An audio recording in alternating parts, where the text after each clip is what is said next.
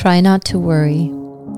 Try to look at what you're going through as a challenge rather than an obstacle, a time to develop patience, to achieve more objectivity. Detach yourself from the struggle. Have confidence in yourself and realize that you can change your attitude even if you can't change your circumstances. Look closely at your troubles don't let them cause you to give up. Befriend them and learn from them. Feel them lose their power over you. Allow them to teach you what you want to know and move on. Try not to be afraid.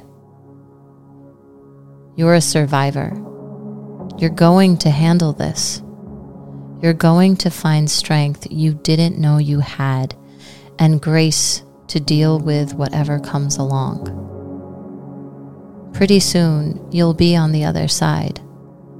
And it's just a matter of time until you will look back on this time of your life and draw strength from the knowledge that even though the road was rocky, you persevered and carried on.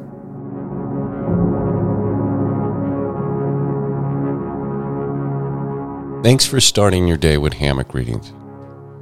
And we look forward to seeing you again tomorrow.